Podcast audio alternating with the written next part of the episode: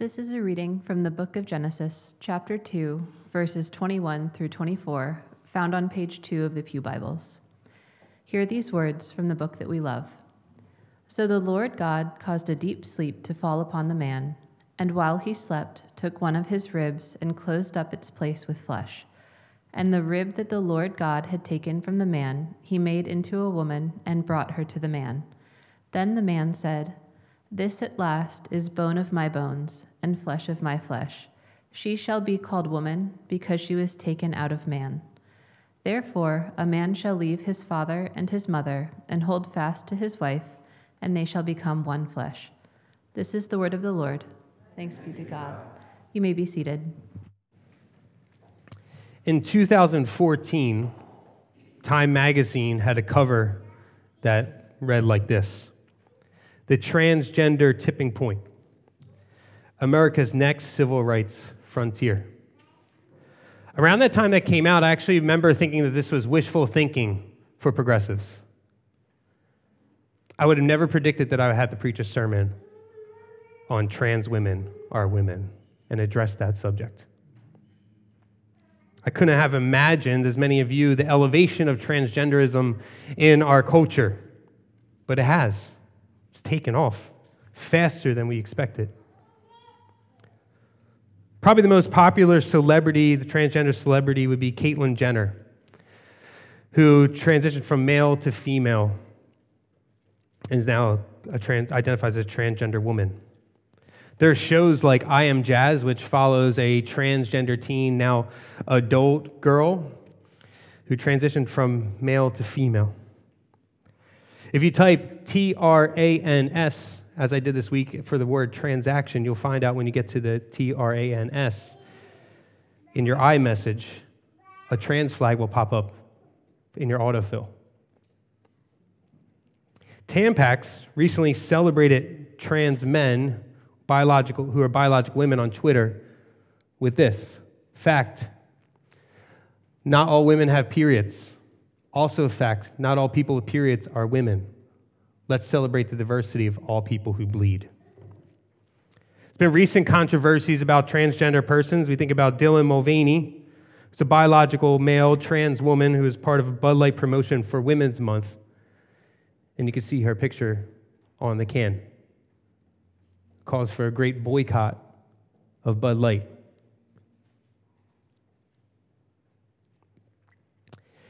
I'm going to withhold all the jokes about Bud Light that I was going to make except that we now just all realize Bud Light wasn't good. So, Lia Thomas, you may have heard of Lia Thomas, who's a trans woman, biological male, who participates in female athletics, who just won first place NCAA First Division Women's Swimming Championship. Transgender or transgenderism has gone from a Time magazine cover to our politics, our classrooms, our homes, and our churches. And this is the last sermon in this series. Where we are comparing and contrasting God's word and our culture's values. And along the way, what we've seen is that as God's people, we need to be informed, not by our cultural hobby horses of the left and the right, but by the gospel. And here's what I want us to understand today that our gender must be discipled in the way of Jesus. And I want to talk about culture's views of gender, and then I want to talk about the gospel's view of gender. But let me just say this this topic is massive, it's ever changing, it's moving fast. And so I've read, I've listened, I watched as much as I could, and I ask for your grace as we proceed forward as a because I'm just a Christian and a pastor humbly approaching this topic. So I'm going to focus on my notes. I'm not going to make a lot of dad jokes, although I couldn't completely help myself already. And I also, though, won't be able to address everything. I know there's a lot of questions, like a lot of times uh, connected to this topic of transgenderism is the conversation around intersex, intersex persons, which is 0.0018% of the population that's born with atypical features of their sexual anatomy or sex chromosomes. I won't be able to address that today. But there's a lot of books that you can read on this, and I've read a, a, bunch of them, and I've had influences that constructed this sermon. But let me just share a few that I think will be most helpful for you if you want to write these down. The Secular Creed book, which we've been going through and, using the kind of springboard off of for this series, has a chapter on it, which is really helpful. That's kind of like the, the smallest resource. There's a book called Embodied by Preston Sprinkle, which is very good. It gives you a lot of great data. It gives you a lot of definitions and understanding of, of all the words that are being used. But it's written by a pastor who um, it just has a, it's just a, a better emphasis than just a lot of the other resources. And then Jon Tyson's sermon, who's a pastor in New York, he has a sermon from 2018 called Jesus, Gender, and the Trans Community. That is really helpful. But before we dive in real far, let me just define terms and how they're used in our culture. There's four terms that kind of are like the, in our culture, are the puzzle pieces or the blocks of you as a person. So, first is your gender identity, which is primarily psychological. That's what you, it's kind of what you identify as male or female. There's your gender expression, which is outward, which, you know, you can dress like a male or dress like a female. That's, so you have your gender identity, your gender expression. You have your biological sex, which is your sex body. It's your, your anatomy, your genitalia. That gives you, uh, there's part, gives you a clue about who you are. It's a block of who you are. And then there's sexual orientation, those you are sexually attracted to. So when we're talking about this, there's a lot of terms and there's a lot of things you might hear. And so when we talk about transgender, what we're talking about is gender identity. And so Mark Yarhouse, who does a lot of great work on this, here's his definition. He says transgender is an umbrella term for the many ways in which people might experience and or present and express or live out their gender identities differently from people whose sense of gender identity is congruent with their biological sex. So when we say trans woman, a trans woman is someone whose biological sex, their sex body, Giselle, could you go back to those uh, different points, those four points? Is somebody whose biological sex is male. They look at their bodies. There's certain parts of their body, which I can't go over with you today. That's for your parents and your anatomy teachers.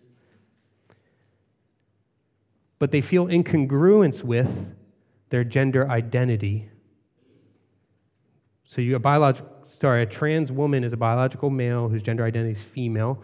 Their gender expression is typically dressed as female, but not always. And their sexual orientation, they might be attracted to males or females. Like a biological male who looks at his anatomy is attracted to the other men, identifies as a female, dresses a certain way. It's possible. But a trans person always feels incongruence. Always. A trans person always looks at their body and feels in their and feels in their mind a different identity in what their body tells them. And I can't imagine how hard that is to live with that day in and day out. I think we need to be sensitive to that. That's a real challenge and a real struggle. And I think it's important for us to know that to be transgender is different than to dress in drag. Drag is performative gender expression. So a transgender person might also dress drag, or they might not. Might not. And drag person might not be transgender. Not all transgender people's experiences are the same. Some people have been, been clinically diagnosed with gender dysphoria, which is this experience of extreme psychological distress over their incongruence. But not all trans persons have been diagnosed with gender dysphoria. And many don't feel like they need to be. So Michael Yarhouse says this. He says, if you met one transgender person, you've met one transgender person. And that might be confusing to us, but we have to resist throwing everybody in the same bucket and acting like all their experiences are the same in the same way none of our experiences are the same. A transgender person experiences the same to another transgender person's. And we can't let our confusion allow us to be flippant towards the trans community or unloving towards trans persons. About, there's about 700,000 transgender persons in the world by estimates. Now, that might not seem like a lot of big percentage, but that's a big number. 700,000. It's half of Philadelphia. So, a transgender person, listen to me, is a person. They are created in the image of God. And so, when we talk about the trans community and trans persons, as followers of Jesus, we're called to treat everyone, trans or not, with dignity, value, and worth because they've been created in the image of God. Genesis 1 says God created male and female in his image. And when it talks about being in his image, it's talking about being his representatives on earth. And then in Genesis 2, what we have is a further elaboration of Genesis 1. So young people might call this a deep cut. Genesis 2 is the deep cut to Genesis 1. And in Genesis 1, what God, Genesis 2, what God does is he, God parades all the living creatures in front of Adam to be named by him. And so earlier in Genesis 1:31, it says, God saw everything he made, and behold, it was very good. But as each creature comes before Adam to be named, God comes across something not good. Verse 18 of Genesis 2. Then the Lord said, It is not good that man should be alone. I will make him a helper fit for him. What this is pointing out is that no living creature that God created before Adam was a suitable helper for him. So God steps in. And what does God do? In verse 21. So the Lord God caused a deep sleep to fall upon the man, and while he slept, took one of his ribs and closed up its place with, the, with flesh. And the rib that God had taken from the man, he made into a woman and brought her to the man. So, although God made every creature out of the ground, this is what Genesis 2 tells us, he does something unique here. His newest creation, woman, comes from man. The word there is, is Adam, Adam's side.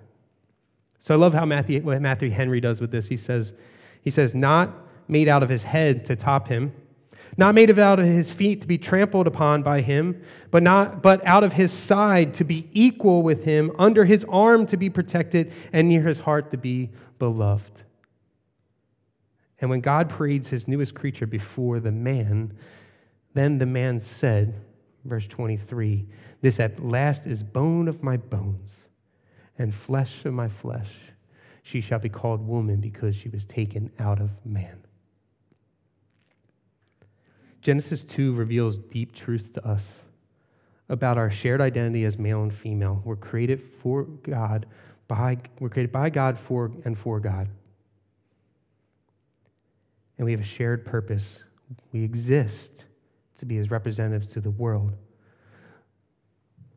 But it comes with two special modes of being human male and female. And here's another important point from Genesis 2 I don't want us to get too quickly past. The body reveals the person. The body reveals the person. Adam looks with his eyes and sees the woman is distinguishable from all the other creatures. He looks at her sexed body and he realizes she doesn't have wings. She doesn't breathe through gills. She walks on four, she doesn't walk on four legs, she walks on two. She has skin like mine. She has hair in places like I have. We're same in nature. But he also notices there's physical distinctions between him and her. And even the original language actually reveals their sameness and their distinctions. Because up to verse 23, as I said, the Hebrew word for man is Adam, and Adam doesn't have a suitable helper for him. And then in verse 23, it switches to ish for the word man, who has a suitable helper in Isha, woman. There's a shared ish, sameness, but there's distinction. She's Isha. So Genesis 2:24 says this, therefore a man shall leave his father and his mother and hold fast to his wife, and they shall become one flesh. Males need females, females need males. There's sameness in nature, but there's two distinct modes of being human that work in harmony. So our sexed bodies, our physical bodies, are gifts from God to be embraced, to help us understand who we are and why we exist. And there's two distinct modes of how to do that. So we might ask then, how do we define woman? All right, we talked about trans women. How do we define women? It's going to get a little philosophical for a second, all right? But the philosophers Aristotle and Aquinas, they claimed that every being has potentiality, every creature has potentiality and actuality. So, for instance, an oak tree has the potential to produce acorns, even if it doesn't produce acorns, actuality. So, how does this apply to women and Genesis 2? A woman is a human being who has the natural potential to grow and sustain life or gestate life, regardless of if growing and sustaining life is actualized. See a difference? So if you decide that you don't want to have children, you, and you're a woman you, who has the potential to have children, but you decide you don't want to, it doesn't make you less of a woman because you didn't have a kid. Okay? It's the potential, not the actualization, that makes us who we are. So, an oak tree doesn't stop being an oak tree if there's no acorns. It has a potential to make acorns. A woman who doesn't want children or can't have children for some reason is still a woman because women have potential to gestate life, whether or not they actually have kids. So, a trans woman can't be a woman because a biological man, despite any physical alterations, does not have the natural potential to grow and sustain life. And I think that we need to celebrate this in women. Like, that's a really awesome thing. Have you ever been in a delivery room where your wife is delivering a baby and you're like, oh my gosh, I could not do this? Like, I've never been more proud of my wife than when I watched her deliver a child and then watch her be able to grow and sustain that child's life. Like, my male contribution was very minimal to that. Yet women carry children for nine months and they sustain their lives from their own bodies. It's incredible. And so we have to, we want to celebrate that. We should embrace it, is what the Bible tells us to do. But culture's views of gender are two gender deconstructed and gender defined. Let me talk about gender deconstructed first. What gender deconstructed does, it, it blurs the lines that male and female are the, are the same and there's no distinctions. And there's danger in doing this. For an extreme example of danger for not having distinctions, would be allowing biological men who identify as women to participate in female UFC. We have a man who's a biological man who's been built, who has all the muscles, has all the, the abilities of a biological man to take, have, who has physical advantages over a female to beat the snot out of a biological woman. That is dangerous. But there's less extreme examples. One of them would be Lia Thomas's swimming teammate at Penn had to do an interview under anonymity for fear of being ostracized for speaking up. And she says this Lia obviously helps us, helps our team do better, but the feeling of winning doesn't feel as good anymore because it feels tainted. J.K. Rowling, the author of Harry Potter series, by no means a conservative, recently got in trouble, and culture tried to cancel her for being transphobic because she reacted to an op ed piece that discussed people who menstruate rather than using the word women who menstruate. And in her defense online of what she said, she said that blurring the lines puts biological females in harm's way. And she talks about how she gives a lot of money for prison reform for women prisons. And said, she says if you put biological males in female prisons, it puts the females in harm's way. And in this way, they might be on the same lawn sign, but hum- women's rights are human rights, and trans women are women, are in this dangerous collision course. See, when we blur the lines and we allow biological males, despite their gender identity, to enter female designated spaces, the ones at risk of losing everything are who? Biological women. Who lose things that feminism fought for for decades, like the joy of winning an athletic competition in their division. That's gone now. It's tainted, her Lia Thomas's teammate says. Or what about a woman, woman's right to free speech? It's being taken away. This teammate can't even go on an interview without feeling ostracized for saying and speaking up. A lot of the teammates wrote letter to Penn, and Penn basically was like, shut up and go away. Is that, has that been what women have been fighting for? To be told to be shut up and go away? I thought we were fighting against that.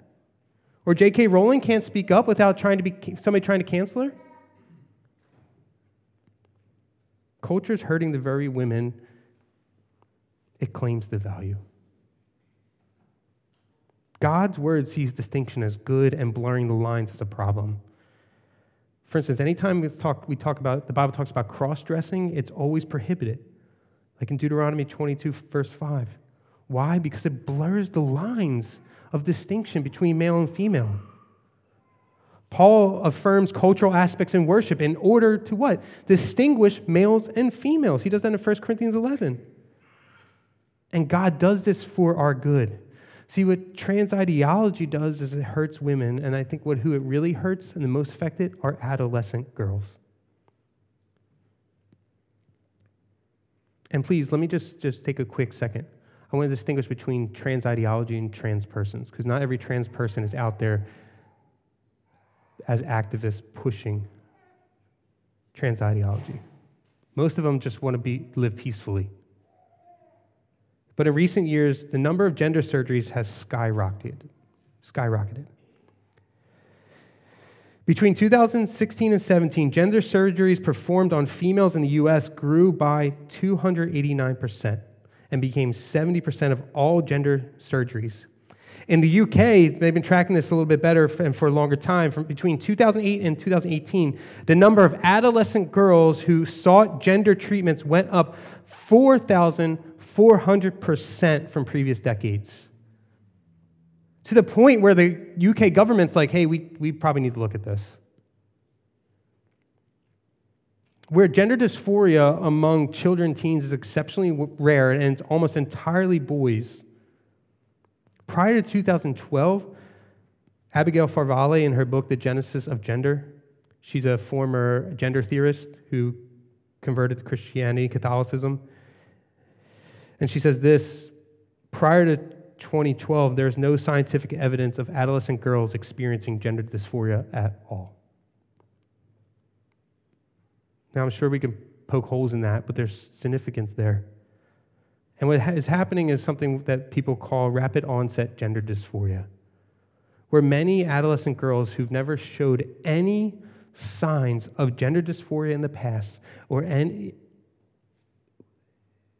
or any signs that they have significant affinity towards the opposite gender are now identifying as trans boys. And there's good evidence, actually, that most of this is actually related to body image issues, like anorexia. Because to be a teenage girl, which I can't imagine, I, I can only imagine, I've never been a teenage girl. Like, it's got to be an awkward transition into womanhood. You develop faster than the boys, and you get probably get looks from men that you shouldn't really be getting because of your development. And there's all these things happening to your body that just maybe just different and weird, and that's really challenging. But because teenage girls start to feel awkward about their bodies, instead of encouraging girls to say, embrace these things, these are gifts from God. Our culture offers permanent alterations to transition to boys with things like puberty blockers. Think about it puberty blockers stop you from going through puberty. Or some even offer mastectomies to address feelings that have been statistically proven more often than not to resolve on their own. Doesn't mean all the feelings are going to resolve on their own, but statistically, most do when they get to uh, adulthood. And there aren't even mental health benefits to encouraging anyone to transition. In 2020, the American Journal of Psychiatry corrected a previous study in, from 2019. The previous study said, in 2019, said that there were mental health benefits, but they found out there were some issues with the data they collected, and they now say that there's no evidence of mental health benefits to transitioning. And that's a collision with another value science is real. Often it's said, well, if we don't embrace a child's trans identity, they'll end up committing suicide. But the facts show actually that female to male adolescents, girls who transition to trans boys, have a higher rate of suicide attempts over any other adolescent group at about 51%, followed by those who don't identify fully with either gender at 42%, and then followed by male to female adolescents, 30%. And I don't share these things. I'm like, if you've been here long enough, you know I'm not an alarmist. I don't share these things to scare you. I share these things to just say, hey, there's something going on that needs our attention. And I don't think that it's all of a sudden, like if you read um, Strange New World by Carl Trueman, he talks about this. It wasn't that like one day everyone woke up and was like, let's just embrace this. It's actually, this has been building up for years of things we've allowed. And one of the things we've allowed to continue to go on is we've allowed the crushing weight of self definition to continue. Culture says no one is allowed, and we've even promoted this ourselves sometimes no one is allowed to define your identity except you. And if anyone or anything, even your body, your sex body, tells you differently that you're something other than what you feel, those are oppressive burdens that need to be cast off. Bodies, people, get rid of them. I have a family member who uh, is a trans man. And I didn't plan to share this, but this I think is helpful who, when he decided to identify this way, basically said, If you disagree with me, I don't want to talk to you anymore. Like, no, no relationship can happen that way, guys. Cutting off people just because of disagreements? No relationships can be built on that. So we're left with this endless pursuit of defining ourselves like hamsters on a wheel, running and running and running to define ourselves until we're left exhausted, confused, and in pain. And the Bible says identity doesn't come from who you determine you are, but about it comes from whose you are. It's not who you are, it's about whose you are. You're God's. That's your identity. You're God's in Christ. But then there's gender defined. So we gender deconstructed, but gender defined. These are two views of gender in our culture. So many in our culture have gone the other way. And oftentimes this is where like good conservative Christians, people who have, can go to this church, be members at this church, this is what we've done. We've funneled male and female into gender roles. So that is distinction though without sameness. So we do things like we say gender roles like women stay home with the kids and men get to do the hard work of going to air conditioned offices and talking to adults all day. So women stay home, men go to work. And the problem with those roles as the, as the things that we define gender by, it actually comes from the Industrial Revolution. It doesn't come from the Bible. For millennia, home was a place where men and women partnered together. Think about like farming, agricultural societies. So listen, if, if the mom stays home, that can be a great thing, but let's just be honest. And let's, I think, if listen to me, if you're a conservative Christian here, we need to be honest that that's a personal consideration. It's not a biblical one. It's not.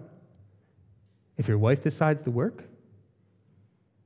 outside of the home, fantastic. If she wants to stay home, great. But that's a personal consideration, many times a practical one, but it's not a biblical one. And the problem with that is not this it's not the crushing weight of self definition, but it's the flimsy foundation of stereotypes. What ends up happening with gender roles, they come from places like this. They come from stereotypes. You know, like girls like pink, boys like blue, girls like wearing dresses, boys like wearing jeans, girls like art, boys like sports. And what stereotypes do is they make characteristics that are descriptive of most and they make them prescriptive for all. So, if in gender defined, if your son likes art, more than football, you see it as a problem. Why? Because you've taken descriptive things like most boys like football and make them prescriptive things of all boys and say you have to like football, you're not allowed to like art. And in many ways, though, those who deconstruct gender kind of do the same thing, don't they? If your son likes art or prefer, prefers wearing pink over blue, you take descriptive things of most girls most girls like art and pink and make them prescriptive of all girls. My son likes art and pink, he must be a girl.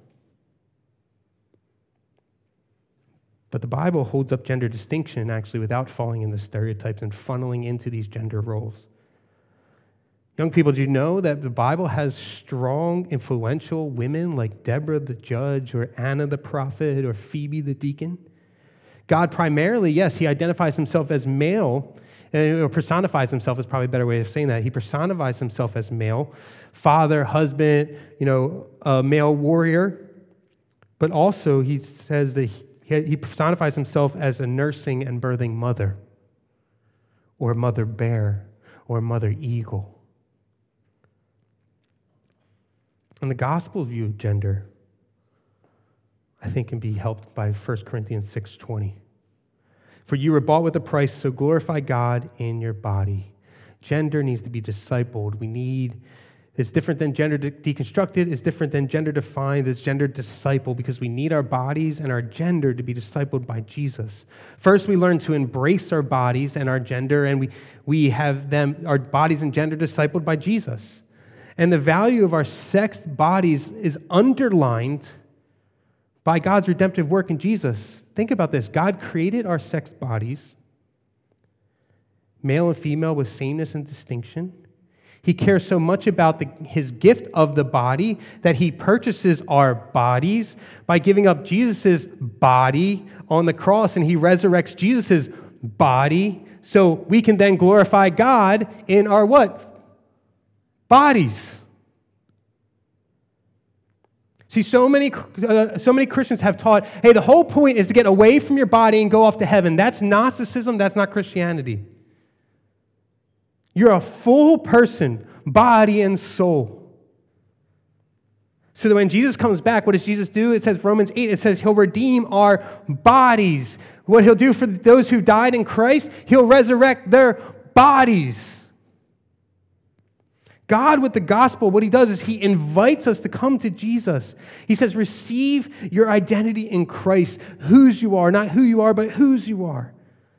My son died for you. I purchased you with his blood to live out your purpose as male or female, to embrace the goodness of the body that he gave you, and to have your body and gender discipled by him.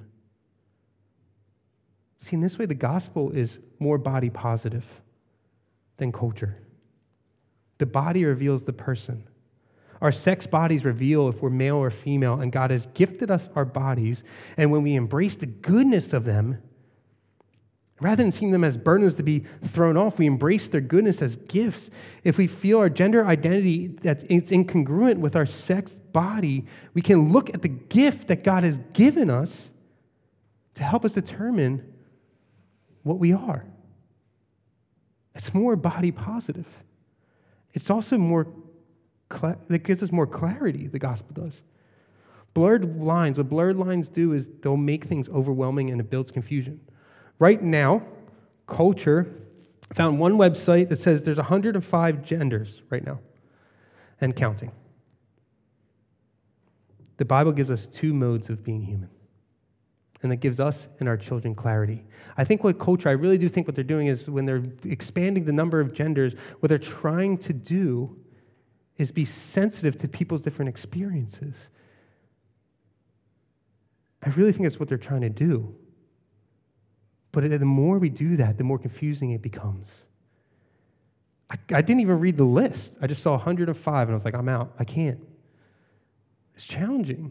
And it's challenging for transgender people and people who deal with incongruence and people trying to figure out who they really are. It's, it's this extreme challenge, and we need to be sensitive to that. But we also need to say, hey, look, God has created two genders, male and female. And I want you to embrace that. And I want you to be discipled by Jesus. And that's going to be better. And it's going to give you more freedom. Gender roles and stereotypes are really restrictive, aren't they? Gender roles, women only have one job and purpose in life babies. Stereotypes, women only look like, behave, enjoy specific things. But instead, we embrace our sex bodies as gifts that they are. We have greater freedom in being the gender God created us to be. Greater freedom than the stereotypes of what we like and we can enjoy and behave like. Like women can like sports and trucks and wear blue jeans. Sounds like a great recipe for a good country song. I tried to hold off. I really tried to hold off on the jokes. But so yeah, does it sound like yeah, like man, women can like sports and trucks and wear blue jeans. And boys can like art and wear pink shirts and slim fit jeans or flowery shirts. And it's okay. Like maybe the stereotypes are the problems, guys. Maybe we need to stop participating in stereotypes as Christians so we can help people embrace their genders. But the more we use the stereotypes, the more we define and the more we deconstruct, the harder it's going to be. And it's going to be harder and more difficult for people to find their purpose because the Bible, the gospel gives us more stronger purpose where we embrace our bodies as gifts and we say we're going to glorify God with our bodies and our gender. And then we can start to off, see what we have to offer as male or female to the world. So, where do we go from here? As I conclude, here's a few things. First, love. If a trans identifying person opens up to you, listen. Listen.